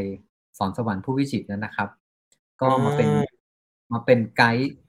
ไกด์สวิมเมอร์ให้ นั่นก็คือว่าก็จะมีเชือกเนี่ยผูกเอวทั้งสองสองคนครับนะครับ ก็คือว่ายน้ำคู่กันไป เพราะฉะนั้นแล้วไกด์เนี่ยหนึ่งความเร็วในการว่ายน้ำเนี่ย อย่างน้อยต้องว่ายได้เร็วได้ดี เพราะว่าจะต้องเป็นเป็นเป็นคนที่นำ แล้วบางครั้งสามารถบางบางช่วงเนี่ย สามารถที่จะต้องลากหรือกระตุกได้ เพราะบางทีเนี่ย เพราะว่าคนที่เขาว่ายเนี่ยเขามองไม่เห็นได้เลยเลย ได้แต่จ้วงแขนอย่างเดียว ทีนี้พอไม่ตรงปุ๊บเนี่ย พอพอเชือกมันตึงใช่ไหมครับเขาก็จะรู้แล้วว่าตอนนี้เขาอยู่เขาอยู่ห่างจากเอ่อไกด์guide swimmer ใช่ไหมครับเขาก็ต้องครับเออดึงดึงดึงให้เข้ามาใกล้ ซึ่งซึ่งซึ่งซึ่งตอนที่ไปแข่งลักษณะ Open Water เนี่ย ก็ ช่วงนั้นอะ คือจริง ๆ แล้วผมนะทำหน้าที่เป็น guide runner คือเป็นคนที่นำวิ่งอย่างเดียว แต่ด้วยที่ว่า โอเคเขาเปิดโอกาสให้เราไปช่วยช่วยเหลือดูแลนักกีฬา ก็เลยลงไปว่ายน้ำด้วย ก็คือไปเป็นไกด์ให้กับด้วยก็คือก็จะมีมีที่ขึ้นมาพร้อมกับน้องอายเอ่อแล้วก็น้องไบร์ทนะครับ พอพอว่ายน้ำเสร็จก็มานั่งรอ เตรียมที่จะไปวิ่ง อีกรอบหนึ่งครับ แต่ถ้าเป็นแข่งฟูลจริง ๆ เลยที่ที่อนาคตข้างหน้าน่ะ เอ่อคนพิการทางสายตาเนี่ยเขาสามารถที่จะว่ายน้ำส่วนของในเรื่องของการขี่จักรยาน บ้านเรายังไม่มีจักรยานเป็นแบบแทนดัมก็คือปั่นปั่นข้างหน้าก็คือ คนข้างหน้าเนี่ยจะเป็นคนตาดี และคนข้างหลังเนี่ยคือจานจานหลังเนี่ยก็จะเป็นจานที่ปั่นนั่นก็คือเขาใช้แรง ใช้แรงปั่นนะครับ ปั่นจากทางด้านจักรยานสองตอนประมาณนี้ใช่ไหมฮะที่มีเบาะสองนั่งเบาะนั่งสองที่ของจอครับ แล้วก็พอพอเวลาที่ลงมาวิ่งอะ ก็คือก็เหมือนลักษณะเป็น guide runner ที่เหมือนกัน ซึ่งซึ่งผมดูเวลาแล้วที่เขาแข่งที่ไอรอนแมนที่ลังกาวีอะทันก่อนคั t ออฟไทม์นะครับ ก็น่าจะประมาณสักสิบห้าชั่วโมงสิบห้าชั่วโมงกว่าๆ โอ้ซึ่งเห็นเข้ามาก่อนครับคนอีกหลาย ๆ คนซึ่ง เออเรามองว่าเขาเป็นผู้พิการทางสายตาอะไรเนี้ย แต่ในเรื่องของศักยภาพเนี่ยเขาก็ไม่ได้แตกต่างกับคนที่สมบูรณ์ 32 ประการ ครบ 32 ประการเลยครับ เพราะฉะนั้นแล้วโครงการปั่นปันกันเนี่ย ถ้าสามารถทำให้คนผู้พิการไม่ว่าจะเป็นในเรื่องของส่วนไหนได้มาร่วมออกกำลังกายกับเรา ไม่ใช่ว่าให้เขาแข่งเฉพาะกีฬาพาราลิมปิกอะไรเงี้ยครับ มันก็อืมมันก็เหมือนกับว่าโอเค ก็อยู่ในกลุ่มของเขา แต่เขาก็อยากที่จะมาแสดงศักยภาพความสามารถให้เขาว่าเขาก็สามารถทำอะไรหลาย ๆ อย่าง ได้ได้เท่าหรือว่าได้ดีกว่าคนที่เออครบสามสิบสองด้วยครับ ก็ผมว่าเป็นโครงการที่ดีนะครับ แล้วก็เออส่วนตรงนี้ณปีนี้นะครับ ก็คือประมาณช่วงประมาณเดือนมิถุนาของโครงการปั่นปันกัน ก็จะมีการจัดกิจกรรม ปั่นจักรยานจากภูเก็ตขึ้นมากรุงเทพ ระยะทางประมาณ 900 โลนะฮะช่วงประมาณต้นต้นเดือนมิถุนายนะครับ ก็จะมีตามเส้นทางก็มีการรับบริจาค หรือว่าอาจจะมีการประชาสัมพันธ์อะไรมากขึ้น ก็เพื่อเอาเงินเหล่านี้ไปช่วยเหลือกับคนพิการให้เขามีอาจจะซื้ออุปกรณ์กีฬาไปส่งเสริมให้เขามีสุขภาพที่ดีอะไรเงี้ยครับ ผมว่าตรงนั้นมันเป็นสิ่งที่ดีกับสังคมนะครับ ครับ โอเคครับ นั่นก็เป็นประสบการณ์ที่ อ่า พี่ช้างได้ไปร่วมโปรเจกต์ปั่นปันกัน แล้วก็เป็น guide runner นะครับ ในงานลากูน่าภูเก็ตไตรกีฬาปี 2022 นะครับ คราวนี้ฮะพี่ช้างปีนี้ครับ คนไทยกลับมาเล่นไตรกีฬากันเยอะมากขึ้นเรื่อยๆ แล้วก็แน่นอนฮะสนาม Ironman ที่ฮอตฮิตที่สุดในหมู่ของนักไตรกีฬาไทยฮะ Ironman สวีเดนเข้ามาฮะครับพี่ช้างไปจบมาแล้วไปเป็น finisher มาแล้วนะครับครับอยากฝากอะไรถึงคนที่กำลังเตรียมตัวไป Ironman สวีเดนที่ Kalmar ไหมฮะสิ่งสิ่งหนึ่งก็คือว่าที่สนาม Kalmar นะครับ เออือมผมมองดูว่าเป็นสนามที่อบอุ่นว่ายน้ำในทะเลสาบเป็นในทะเลบอลติกก็คือเขาเขาไม่ได้เค็มมาก อันที่หนึ่งนะครับ แต่ก็จะว่ายในในซิกแซกเป็นเป็นลักษณะเป็นทุ่นแต่ทุ่นแต่ละทุ่นเนี่ยเเอ่อณวันที่ผมแข่งครั้งนั้นนะครับ ก็อาจจะเล่าประสบการณ์ให้ฟังว่าอืมเอ่อต้อง sighting ให้ดีนะครับ เพราะว่า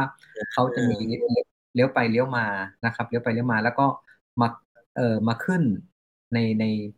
ในคลองส่งน้ำนะครับโอเคครับ ซึ่งซึ่งซึ่งถามว่า โอเคไหมปลอดภัยไหมปลอดภัย มีสาหร่าย มีสาหร่ายนิดหน่อย แต่เป็นสาหร่ายทะเลนะครับ ไม่ไม่ได้เหมือนกับ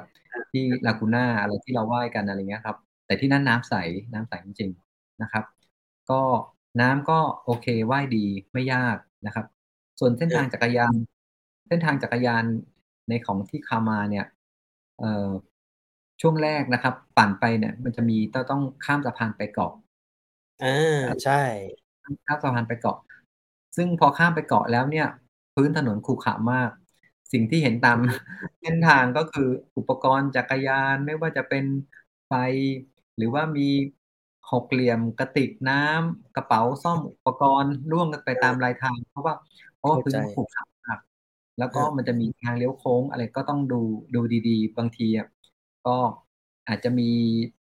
บางทีเห็นคนเยอะๆเนี่ยต้องดูลูกศรให้ดีอะก่อนก่อนที่จะถึงเข้าเข้าแต่ละจุดแต่ละจุด แต่ขากลับเป็นห่วงนิดหนึ่งจักรยานนะครับอืเพราะมว่าเป็นไงบ้าง?จะต้องข้ามสะพานจากเกาะลงมา ซึ่งช่วงนั้นน่ะประมาณถ้าประมาณบ่ายบ่ายช่วงบ่ายแล้วเนี่ย จะมีลมด้านข้างแรงมาก วันอ๋อนั้นที่ผม Side wind Side wind ความเร็วลงจากสะพานอะประมาณเกือบ70อะครับ ซึ่งเห็นมีหลังๆอะนะถ้าที่ทรงตัวไม่ดีอะครับ มีล้มเลยอะครับ ล้มคว่ำเพราะฉะนั้นแล้วเนี่ย เอ่อพอขากลับที่ ข้ามเกาะจะกลับมาเนี่ยนะครับ ก่อนที่จะมาเปลี่ยนในเรื่องของการวิ่งเนี่ย จักรยานขอให้ระมัดระวังสักนิดหนึ่งส่วนครับส่วนวิ่งอะก็วิ่งลัดเลาะอยู่ข้ามข้ามข้ามเกาะไปมาเล็กน้อยอยู่บริเวณนั้นน่ะครับ ข้ามสะพานอืมวิ่งประมาณ3รอบ ซึ่งแล้วก็จะขาที่จะจบ finish อะก็คือจะผ่านอุโมงค์ซึ่งลักษณะของ Ironman ที่ที่ Kama แล้วเนี่ยเอ่อตรงเส้นชัยสวยมาก นะครับเขาก็จะทำยิ่งใหญ่แล้วก็อลังการ แล้วคนไทยที่นั่นน่ารักมากนะครับที่ที่สวีเดน คือคือไปแล้วอบอุ่น ครั้งนี้รู้สึกว่า ผมว่าคนไทยน่าจะเกือบ100คนนะครับ ดูแล้อืวมดูแล้วครับก็กำลังดีก็จะแข่งประมาณเดือนสิงหา เดือนครับ8นะครับก็ครับก็อยากจะฝากสำหรับคนที่จะเตรียมตัวไปแข่ง Ironman ก็อย่างน้อยในการซ้อมควรจะมีเวลาในการซ้อมไม่ต่ำกว่า 4-6เดือนนะครับ4-6เดือนที่ที่เป็น Race A ที่ Race ที่เราจะต้องแข่งขัน เวลาในการซ้อมอยากจะให้ทุกคนเนี่ยซ้อมสัปดาห์ละ16-22ชั่วโมง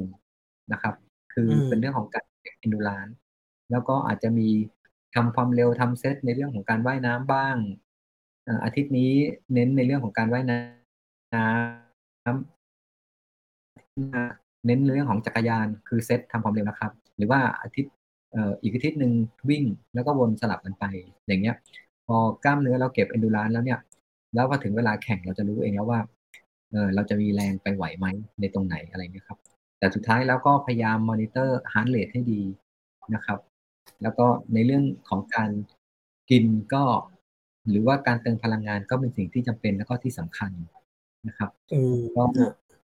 ครับไม่ต้องกินเยอะค่อยๆกินกินทีละน้อยๆกินบ่อยๆดีกว่านะครับ โดยเฉพาะช่วงจักรยานเนี่ยเขามีทุกๆ20โลนะครับ ก็ค่อยๆ น้ำน้ำอย่าให้ขาดนะครับ ไม่ต้องกลัวว่ากินแล้วกินน้ำแล้วจะต้องฉี่ฉี่ก็คือฉี่บนจักรยานไปเลย แต่ถ้าในช่วงที่เราขี่จักรยานแล้วเราไม่รู้สึกปวดฉี่เลยเนี่ย แสดงว่าเรากินน้ำน้อยแล้วเพราะฉะนั้นก่อนที่เราจะต้องไปแข่ง Ironman นนะครับ เราควรจะต้องมีการปั่นจักรยานสักอย่างน้อยต้องน่าจะจบสองร้อย 200 200กิโลสักครั้งหนึ่งเพื่ออาเพื่อดูว่าสภาพร่างกายเราเนี่ย แล้วเราจะต้องมาวิ่งต่ออีก42โลเนี่ยเราไหวไหมถ้า ถ้าจบจักรยาน200โลปุ๊บมาเนี่ย หมดแรงเลยเนี่ย เรายังเหลือวิ่งอีก42โลนะครับ เพราะฉะอืนั้นแล้วมเนี่ยเอ่อถ้าเราซ้อมจักรยานทางไกลอยากจะให้ซ้อมในเรื่องของการกินด้วยว่า พอปั่นเสร็จ200โลเนี่ย เรารู้สึกหิวไหมถ้าหิวเนี่ยแสดงว่าถ้าเรากินบนจักรยานน้อยไปหน่อยหนึ่ง หรืออืมถ้าอิ่มเกินไปปุ๊บเนี่ย เราลงมาวิ่งอะเราอาจจะอ้วกก็ได้ อย่างเงี้ยครับ ก็ก็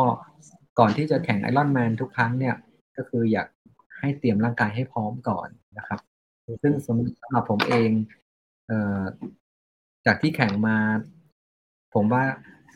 น่าจะสิบกว่าสนามแล้วของระยะไอรอนแมนเพราะว่าแค่เฉพาะของไตรเน Tri Navy นะครับ ก็เล่นไปห้าสนามเลยห้าสนามแล้วก็ จากจากของต่างประเทศอีกของ Challenge อีกอะไรเงี้ยครับ หรือว่าลังกาวีก็มีซ้ำสองสองครั้งอะไรเงี้ยครับ ก็สิบกว่าแล้วซึ่งเป้าหมายของแต่ละคนที่จะไปแข่งไอรอนแมนก็แตกต่างกันไป แต่จุดสุดท้ายแล้วบางคนเนี่ยเขามีความฝันนะครับ เหมือนกับนักวิ่งอะ ก็จะต้องได้พันเดลินักไตก็คงอยากหน้าแต่สำหรับปีนี้ก็มีอะไรพิเศษนิดนึง สำหรับคนที่ได้สล็อตคนที่ได้สล็อตไป Kona ถ้าเป็นผู้ชายแล้วปีนี้รายการ World Championship จัดที่ Nice นะครับผู้ชาย ส่วนผู้หญิงเข้าไปแข่งที่ Kona แต่ปีหน้าผู้ชายแข่งที่ Kona แต่ผู้หญิงยังไม่แน่ใจว่าแข่งที่สนามไหนนะครับอืมอืมอืม policy ของไอรอนแมนเขาเขาเขาต้องการที่จะลดความแออัดของนักกีฬา หรือหรือในเรื่องของการแข่งขัน นะครับก็เป็นการท้าทายคือพอเราวิ่งวิ่งสิบโลได้ เราก็อยากไปวิ่งฮาฟวิ่งฮาฟได้เราก็อยากวิ่งมาราธอนวิ่งมาราธอนได้แล้วก็อยากจะไปอัลต้าไปร้อยไปร้อยเอ่อร้อยไมล์หรือร้อยหกสิบโล ก็มีให้ท้าทายเป็นเป็นเป็นเป็นสิ่งที่ แต่สุดท้ายแล้วเนี่ย ก็อยากจะบอกกับนักกีฬาหรือทุกๆคนว่าทางสายกลางเป็นสิ่งที่สำคัญ คำว่าทางสายกลางนี่คือ ต้นทุนของร่างกายนะครับ ต้นทุนของร่างกายไม่เท่ากัน ทางสายกลางบางคนก็เเพื่อเน้นสุขภาพ หรือวิ่งสักสิบโลหรือฮาฟก็ก็ดีพอกับสุขภาพแต่บางคนไม่ได้หรอกฉันต้องมาราธอนทุกอาทิตย์อะไรเงี้ยครับ อันนั้นก็คือทางสายกลางของเขา ก็คือเข้าใจคือขอให้ดูต้นทุนของร่างกายเป็นสำคัญนะครับ เพื่อให้มีสุขภาพทุกคน ครับ นั่นก็เป็นคำแนะนำประสบการณ์ดีๆนะฮะที่พี่ช้างอยากจะแชร์ให้คนที่กำลังจะซ้อมไปเข้ามาไอแมนที่สวีเดนนะครับจากที่พี่ช้างจบสนามไอแมนเนี่ยมาเยอะแยะมากมายเนี่ยเอ่อเพราะอะไรครับไอแมนเข้ามาสวีเดนถึงมีเสน่ห์แล้วก็ทำให้คนไทยเนี่ย สมัครกันไปแข่งงานนี้เป็นร้อยร้อยคนเลยอะ อันอันที่หนึ่งนะครับ จากจากคำบอกเล่าว่า เออคนไทยที่นั่นน่ารัก อันที่หนึ่งนะครับสองคือสนามเนี่ยก็ไม่ได้โหดร้ายมากสนอื่นสนามไม่ได้โหดมาก แล้วก็มีโดยเฉพาะบอกว่าคามาปีเนี้ย น่าจะจัดเป็นปีสุดท้าย นะครับที่ที่ที่ที่ที่ที่ที่ข่าวมา ทีนี้พอบอกเป็นปีสุดท้ายปุ๊บเนี่ย คนก็เลยเหมือนกับว่าหนึ่งพอหยุดไปนานปุ๊บเราเปิดเปิดมา เปิด หลังโควิด เอ๊ะมันมีสนามไหนที่มันท้าทาย หรือว่าพร้อมที่จะสมัครได้สมัครง่าย ซึ่งจริงถามผมว่าก็อยากไปนะครับ แต่เผอิญว่าอาจจะตรงกับรายการอะไรบางรายการก็เลย หรือว่าผมมีตารางที่ลงอยู่แล้ว เพราะปีปีนี้ก็สองสนามไอรอนแมนผมก็ว่าน่าจะหนักๆแต่ไม่รู้ว่ามีปลายปีจะงอกจะต้องไปที่ลังกาวีอีกรอบหนึ่งหรือเปล่าอะไรเงี้ยนะครับ เพราะว่าเราทำใช้ระยะไอรอนแมนที่นั่น นะครับอ๋อโอเคครับ ก็ก็คือก็อาจจะต้องหนึ่งไปดูนักกีฬาหรือว่าจะต้องไปแข่งด้วย เพราะว่าที่ที่สนามลังกาวีข้อดีก็คือว่าเขามีทั้งระยะเจ็ดสิบจุดสามแล้วก็ระยะไอรอนแมนแล้วก็ใกล้บ้านเรา ใช่ครับ ก็คือเราจะส่งเสริมให้นักกีฬาไปเนี่ยคือแข่งในภูมิภาคเอเชียแล้วก็ไปไปในยุโรปหรือทั่วโลกได้อย่างเงี้ยครับ แต่ เห็นว่าที่ลังกาวีเนี่ยใกล้ แล้วเราก็สามารถที่จะแห่หรือว่ายกยกกันไปได้ซึ่งซึ่งคามาก็เห็นน้องเต๋านะครับ น้องเต๋าสมชายเข็มกัดที่มาซ้อมที่นี่กับผมนะครับ ก็ไปไปคาม่าด้วย ยังไงก็ฝากส่งกำลังใจแรงเชียร์ให้กับน้องเต๋าด้วยนะครับ อ่าโอเคครับผมนั่นก็เป็นอะข้อคิดดีๆนะแล้วก็จุดที่พี่ช้างอยากจะแชร์ให้ทุกๆท่านฟังเกี่ยวกับเสน่ห์เนาะหรือว่ามนต์ขลังของ Iron Man เข้ามานะก็ติดตามกันนะฮะว่าปีนี้นักกีฬาไทยจะกี่คนแล้วก็ที่สำคัญคือ 2023 จะเป็นปีสุดท้ายของ Iron Man เข้ามาสวีเดนหรือเปล่านะครับ ก็เดี๋ยวนะใกล้ๆเนี่ยน่าจะได้รู้แล้วนะครับผมครับคราวนี้เรากลับมาที่กลุ่มเป็นแบบกลุ่ม beginner จริง ๆ เลยครับพี่ช้าง ครับ คำถามเยอะแยะมากมายเลยฮะ ที่กลุ่ม beginner อยากที่จะเข้ามาเริ่มต้นเล่นไตรกีฬาเนี่ย ถ้าอยากเริ่มต้นเล่นไตรกีฬาเนี่ย หรือกำลังซ้อมไปไตรกีฬาครั้งแรกเนี่ย พี่ช้างมีทิปส์ดีๆ หรือข้อคิดคำแนะนำดีๆ ฝากถึงคนกลุ่มนี้บ้างไหมครับ ก็สิ่งหนึ่งนะครับเอ่อขอให้มาเริ่มต้นเล่นนะครับ ไม่ว่าจะเป็นระยะsprint standard อะไรนะครับ คือคือณตอนเนี้ย ที่ผมยังมองเห็นว่ายังให้มีเล่นไตรกีฬาสำหรับระยะเริ่มต้นก็คือของ Tri Dash เมื่อก่อนอ่าก็จัดที่บางปู แต่ตอนเนี้ยก็น่าจัดที่โรงเรียนนานาชาติแล้ว ซึ่งซึ่งซึ่งถามว่าเหมือนกับสนามซ้อมปีปีหนึ่งเนี่ยเออก็คือแข่งทุกเดือน ปีหนึ่งน่าจะประมาณสิบสองครั้ง ซึ่งจริงๆแล้วการการที่เรามีเป้าหมายนะครับ คำว่าคำว่าเป้าหมายของการ เหมือนกับว่าพอเราสมัครไปแล้วเนี่ยปุ๊บเนี่ย วินัยเราจะต้องมาละในเรื่องของการซ้อมจริแต่งจริงแต่อยากจะให้มองดูว่า เออเวลาเรามีมากน้อยขนาดไหน ถ้าสมมุติว่าอืมกีฬาเพื่อสุขภาพนะครับ อันที่หนึ่งพอเราเราเล่นเพื่อสุขภาพปุ๊บเนี่ย เราก็เริ่มค่อยเริ่มต้นจาก เพราะว่าไตรกีฬาเนี่ย เป็นเรื่องของการ เอ่อว่ายน้ำปั่นจักรยาน แล้วก็มาต่อด้วยวิ่ง ทีนี้เรื่องของว่ายน้ำเนี่ยเราสามารถแยกพาร์ทไปต่างหากได้เลยนะครับ ก็คือเราไม่จำเป็นที่ว่าเราต้องขึ้นมาจากน้ำแล้วจะต้องไปปั่นจักรยานหรือวิ่งนะครับ เรื่องเรื่องเรื่องของว่ายน้ำนะครับ เรื่องของว่ายน้ำแต่ในเรื่องของจักรยานกับวิ่งเนี่ย อยากจะให้คือทุกครั้งที่มีการปั่นจักรยาน ควรจะลงมาต่อด้วยการวิ่ง เพื่อให้กล้ามเนื้อมีความเคยชิน เป็นเป็นสิ่งที่จำเป็นแล้วก็ที่สำคัญ บางครั้งเนี่ย เรามองว่า โอ้ยจักรยาน AV สี่สิบห้าสิบแต่ลงมาแล้ววิ่งไม่ได้เนี่ยมันก็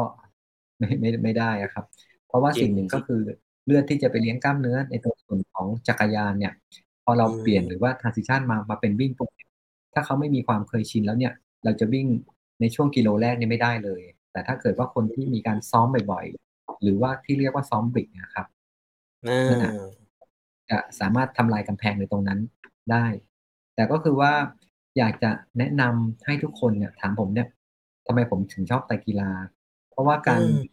การที่เราเล่นไตรกีฬาปุ๊บเนี่ย เราจะมีกล้ามเนื้อที่สมบูรณ์ทั้งส่วนอืมช่วงบน แล้วก็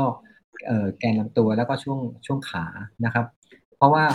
ว่ายน้ำเนี่ย ถ้าถ้าเราไปสังเกตเห็นนักว่ายน้ำเนี่ยเขาจะมีช่วงตัวข้างบนที่ใหญ่อืม เป็นเหมือนสามเหลี่ยมคว่ำเป็นสามเหลี่ยมคว่ำมาเลย ซึ่ง ซึ่งถามว่าพอให้เขามามาวิ่ง นักว่ายน้ำเนี่ยพอบอกให้ชวนมาวิ่ง หรือชวนมาปั่นจักรยานเนี่ยเขาไม่อยากมาที่เป็นนักว่ายน้ำ pure ๆนะครับอืมเพราะฉะนั้นรูปร่างเขาจะเป็นในลักษณะที่เป็นสามเหลี่ยม แต่ในขณะอืมที่นักไตรเนี่ยจะมีกล้ามเนื้อที่สมบูรณ์ ทั้งอ่าส่วนส่วนบนส่วนกลางลำตัวแล้วก็ส่วนล่าง แต่ที่สำคัญเหมือนเป็นที่ total body เนาะใช่ไหมพี่ใช่แต่ที่สำคัญที่ดีที่สุดเลยก็คือว่า สมมุติว่าเราเมื่อยล้าจากการวิ่งเราก็ไปปั่นจักรยาน เราเมื่อยล้าอืมจากเอ่อปั่นจักรยานเราก็ไปว่ายน้ำอะไรเงี้ยครับ ก็คือสามารถซ้อมวนไปได้ เพราะฉะนั้นแล้วเนี่ยคือร่างกายเราจะได้ออกกำลังกายทุกวันหรือว่าทุกครั้งที่มีเวลาว่าง เราก็จะต้องซ้อมสลับกันไปอย่างเงี้ยครับ เพราะฉะนั้นแล้วก็คือหัวใจเราก็จะแข็งแรงตลอด เพียงแต่ว่ากล้ามเนื้อ วันนี้เราจะ ไปซ้อมของอะไรว่ายน้ำอ่าเราหรือว่าเราไปซ้อมของวิ่ง หรือเราไปซ้อมของปั่นจักรยานอะไรเงี้ยครับ อืมแต่ก็ฮะอะจะแนะนำก็คือสำหรับผมเองเนี่ย ผมชอบที่จะซ้อมว่ายน้ำแยกแยกแยกออกไปนะครับหรือว่าเออแต่จักรยานเนี่ยกับวิ่งเนี่ยจะไม่ค่อยแยก นั่นก็คือว่าเอ่อแต่ผมก็จะซ้อมปั่นจักรยานแล้วก็มาวิ่งต่อมาวิ่งต่อ แต่คำว่าซ้อมซ้อมจักรยานเนี่ย ถ้าวันเนี้ยเราเน้นจักรยาน เราก็อาจจะวิ่งให้ผ่อนนิดนึง หรือว่าถ้าวันเนี้ยเราเน้นวิ่ง แล้วก็ผ่อนจักรยาน หรือว่าซ้อมจักรยานเบาลงมาหน่อยหนึงอย่างเงี้ยครับครับที่ที่สลับกันนะครับ เพื่อให้กล้ามเนื้ออืมเนี่ยไม่ล้าจนเกินไปนะครับ ก็คือก็จะกลับมาตรงที่ว่า เอ่อต้นทุนของแต่ละคนไม่เท่ากันอะไรเงี้ยครับ เวลาที่ไปซ้อมกับเพื่อนบางที ซ้อมหนักตลอดแทนที่กล้ามเนื้อเราจะเป็นแบบ เอนดูรานก็เป็นกล้ามเนื้อแบบแอนแอโรบิกซึ่งซึ่งบางทีพอเจอไปไกลๆแล้วเนี่ยเอ่อพลังงานตรงนั้นไม่มีก็ไปไม่ถึงเหมือนกันครับอะเออถ้าฮะเอาเอาอัดระเบิดอย่างเดียวนะครับ ไม่ได้น้องเก่งก็เป็นโค้ชในเรื่องของของของกีฬาเนี่ย เอ่อเพราะการที่เราจะเล่นกีฬาได้ดีเนี่ย ถ้าเรารู้จักสรีระร่างกายที่ดีแล้วเนี่ย เราก็สามารถที่จะพัฒนากีฬาเราได้นะครับ ก็อืมนะครับอืมแนะนำคนจะต้องมีโค้ชที่ดีนะแล้วก็ใครๆก็น่าจะต้องไปเข้าเข้าให้ให้ให้โค้ชช่วยแนะนำตารางในการฝึกซ้อมจะดีกว่าครับ ครับ พี่ช้างครับกำแพงที่สูงที่สุดและใหญ่ที่สุดของมือใหม่คือ Open Water หรือการว่ายน้ำแบบเปิด พี่ช้างแนะนำไงดีฮะ เพื่อก้าวข้ามความกลัว Open Water Swimming ครับเอ่อ Open Water Swimming เนี่ยมีอยู่สองส่วนนะครับ ก็คือในส่วนของที่ว่าน้ำทะเล ทีเนี้ยสุดท้าย ของเราเอง คือคือคือหนึ่ง เราต้องคิดว่าในทะเลเนี่ยไม่มีอะไร หรือในน้ำไม่มีอะไรนะครับ อันที่หนึ่ง อันที่สอง การว่าย Open Water ควรจะต้องมีบุยอยู่ข้างหลังนะครับสวิมเพราะบุยเพราะเอ่อต้องมีต้องต้องมีสวิมบุยอยู่ เพื่อที่เวลาที่เราเหนื่อยเนี่ย เราจะได้หันมาแล้วก็กอดบุยไว้นะครับ เพราะว่าเพราะว่าอย่างผมเนี่ยผมว่ายมามาว่ายที่ทะเลที่สัตหีบหรือใครที่มาว่ายกับผมเนี่ย ไม่ว่าคุณจะอะไรยังไง หรือว่าคุณเป็นนักว่ายน้ำทีมชาติอะไรยังไง เนี่ย เออก็อยากจะให้แนะนำใส่สวิมบุย เพราะว่าหนึ่งก็เวลาที่เหนื่อย ก็บางทีเรือคายักหรือเรือเรือยางที่จะมาเข้ามาช่วยคุณบางทีช่วยไม่ทันอันที่หนึ่งอืมนะอันที่สองก็คือจะทำให้เราเนี่ยมองเห็น หรือว่าที่เราว่ายในทะเลเนี่ยบางทีมีเรือประมงเรือประมงเล็กประมงชายฝั่งที่เขาวิ่งวิ่งวิ่งมาเนี่ยที่ว่ายกันเนี่ยครับเพราะผมว่ายกันเนี่ย ผมว่ายข้าผมว่ายข้ามเกาะกันอะไรเงี้ยครับ ซึ่งก็มีทั้งเรือรบมีเรือประมงเขาก็จะได้มองเห็นเรา เอ่อที่เราว่ายน้ำอยู่เห็นสวิมบุย เห็นหมวกที่เราใส่อะไรเงี้ยครับ เป็นจุดสังเกตได้ง่ายครับอืมอะสุดท้ายก็คือต้องซ้อม ต้องพามาซ้อม ถ้าอยากจะมาซ้อม Open Water เชิญนะครับ ทุกเช้าเจ็ดโมงเช้าที่ทะเลสัตหีบครับ ยินดีครับโอเคยินดีมาแนะนำฮะครับ โอเค ได้ครับ อะ ก็ได้ข้อคิดดีๆ tips ดีๆสำหรับคนที่กำลังเริ่มต้นเล่นไตรกีฬา แล้วก็กำลังซ้อมไปแข่งไตรกีฬาครั้งแรกนะครับ คราวนี้ อะ ถ้าตอนนี้โปรเจกต์พี่ช้างก็ค่อนข้างเยอะมากเลยเนาะ ทั้งในเรื่องของ Core Nutrition team ที่มีในลักษณะของ financial support การสนับสนุนทางการเงิน มีในเรื่องของการ training อะเป็น training group เป็น coachingถ้าติดต่อพี่ช้างเนี่ยอะผมขึ้น IG ไว้ให้แล้วนะฮะ IG ก็แอดช้างธนงศักดิ์นะครับ แล้วก็ถ้าในส่วนช่องทางอื่นๆอะ Facebook อะไรเงี้ยครับ เข้าไปพูดคุยพี่ช้างได้ที่ไหนฮะอ๋อก็ใช้เอ่อ Facebook ก็ใช้ชื่อว่าช้างธนงศักดิ์เลยครับ อืมอันนี้ครับอืมโอเคครัฮะบสามารถอินบ็อกเข้ามาหาได้เลยนะครับ ก็พร้อมยินดีที่จะแนะนำแล้วก็ชวนเหนื่อยครับ ชวนมาเหนื่อยด้วยกันครับ โอเคฮะสุดท้ายนี้อยากให้พี่ช้างฝากถึงเนี่ยโปรเจกต์ดีๆ ที่ผมคิดว่าเกิดขึ้นแล้วแหละ ในส่วนของการสนับสนุนทางทางการเงินเนาะสำหรับนักไตรกีฬานะฮะในส่วนของ ครับ Core Nutrition Team นะครับ ก็ อยากให้พี่ช้างพูดในเรื่องของรายละเอียดเนอะอาจอย่างอย่างถ้าคนที่ดูคนที่ชมรายการเนี้ยอยากที่จะเข้าโครงการ Core Nutrition Team เนี่ยและได้รับการสนับสนุนทางการเงินเนี่ย ขั้นแรกเขาควรทำยังไงบ้างฮะอืมเอ่อณณณตอนนี้เลยเองเลยนะครับ ทางทีมคอเราเนี่ยมีนักกีฬาที่อยู่ในสังกัดเนี่ย ประมาณสามร้อยคนนะครับ โอ้ ประมาณสามร้อยคำว่าสามร้อยคนนี่คือ มีทั้งนักวิ่ง มีทั้งนักจักรยาน นักไตรอะไรเงี้ยนะครับ ซึ่งนั่นก็คือก็จะไปทำผลงาน แต่แต่ทั้งนี้ทั้งนั้นแล้วเนี่ยที่ที่เราให้ให้เงินสนับสนุนน่ะก็คือจากผลงานที่เขาสามารถทำได้ แต่ถ้าเราเป็นเอ่อมือใหม่ที่จะเริ่มเข้ามาในวงการก็คือสมมุติว่าเราจะต้องควรจะต้องซ้อมแบบซ้อมแบบมีเพื่อนซ้อม เพื่อที่จะได้รู้ว่าศักยภาพเราเนี่ย มีมากน้อยขนาดไหน หรือว่าเราเราอยากจะไปขนาดไหน พอเรามีคฝีรับมือ หรือหรืออะไรก็ตามนะครับ ผมมองดูว่า การที่เอ่อทีมคอเราเอง หรือว่าสปอนเซอร์คอมาสนับสนุนเนี่ยเออมันเป็นเรื่องใหม่ของกีฬาในบ้านเรานะคจรับริงครับเออกีฬาในบ้านในบ้านเรา ถ้าสมมุติว่าเราเป็นนักกีฬาที่มีมีความสามารถนะครับ สปอนเซอร์อื่นนะครับคำว่าสปอนเซอร์อื่นเนี่ย เออไม่ใช่ไม่ใช่เป็นผลิตภัณฑ์ทางด้านอาหาร อาจจะเป็นหมวกแว่นตารองเท้าเขาก็จะวิ่งเข้ามาหาสนับสนุน เพราะฉะนั้นแล้วใช่เนี่ยการที่เป็นนักกีฬาที่เก่งดีเนี่ย ไม่ใช่ว่าคุณเก่งอย่างเดียวแต่เออคุณไม่ได้ประชาสัมพันธ์ หรือว่าคุณไม่ได้แบบมีสังคมสังสังสรรค์ หรือว่ามีการรู้จักพูดคุย หรือว่าแนะนำส่งเสริมให้คนอื่น แบบว่าให้คนอื่นที่ที่เขาไม่รู้หรือว่า อะไรเงี้ย บางทีก็ไม่ได้ เข้าใจ คืออืมเป็นเป็นเรื่องของทุกอย่างเนี่ย ก็จะต้องเป็นการส่งส่งผ่านความรู้กัน หรือว่าส่งต่อความรู้ แต่ศักยภาพเนี่ยอืมอยู่ที่ตัวของแต่ละคนที่สามารถที่จะทำแล้วก็แสดงออกได้ไหม เพราะฉะนั้นแล้วเออณขณะนี้เองที่ทางคอที่เราให้การสนับสนุนกับนักกีฬาเนี่ยฮะจะเป็นนักกีฬาที่ฮะพูดง่ายๆว่าติดอันดับโพเดียม พอคุณติดอันดับโพเดียมที่อยู่ในในบ้านเราเนี่ย ก็มีทั้ง เออเขาเรียกว่าโพเดียมแบบงานอบตสมมติสมมตินะครับอบต คุณก็ต้องพัฒนาศักยภาพให้เป็นระดับจังหวัด หรือเป็นระดับประเทศ หรือให้พัฒนาไปสู่ต่างประเทศ ให้ให้ให้ให้ทั่วโลกสากลรู้จัก ทีเนี้ยเอ่อคนที่เขาเป็นสปอนเซอร์เนี่ยเขาคาดหวังอะไรนะครับ ถ้าอันนี้พูดพูดมองของของเขาต้องการให้ให้ตัวนักกีฬาเนี่ยประชาสัมพันธ์แบรนด์ ของผลิตภัณฑ์นั้นๆ เพราะฉะนั้นอ่าแต่ถ้าเป็นนักกีฬาเก่ง แต่คุณไม่เคยประชาสัมพันธ์อะไรให้เลยเนี่ย สปอนเซอร์เขาก็เอ๊ะจะให้การสนับสนุนดีไหม อันนี้อันนี้คือ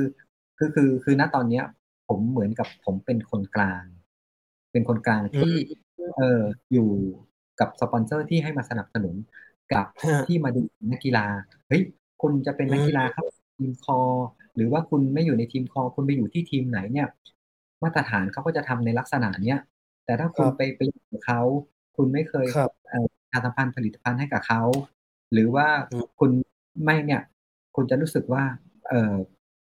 เป็นถ้าเป็นในมุมมองของสปอนเซอร์เขาจะเป็นยังไง เราก็เลยต้องต้องบอกกับตัวนักกีฬา เพราะว่าถ้าคุณเอ่อสามารถสื่อสารหรือสื่อออนไลน์ประชาสัมพันธ์ให้เนี่ย ไม่ใช่ไม่ใช่ผลิตภัณฑ์คออย่างเดียวที่จะวิ่งเข้าหาคุณ ผลิตภัณฑ์อื่นก็อยากจะ มาเข้ามาหาคุณเพื่อให้คุณเนี่ยเป็นแม่เหล็กในการที่จะดึงดูด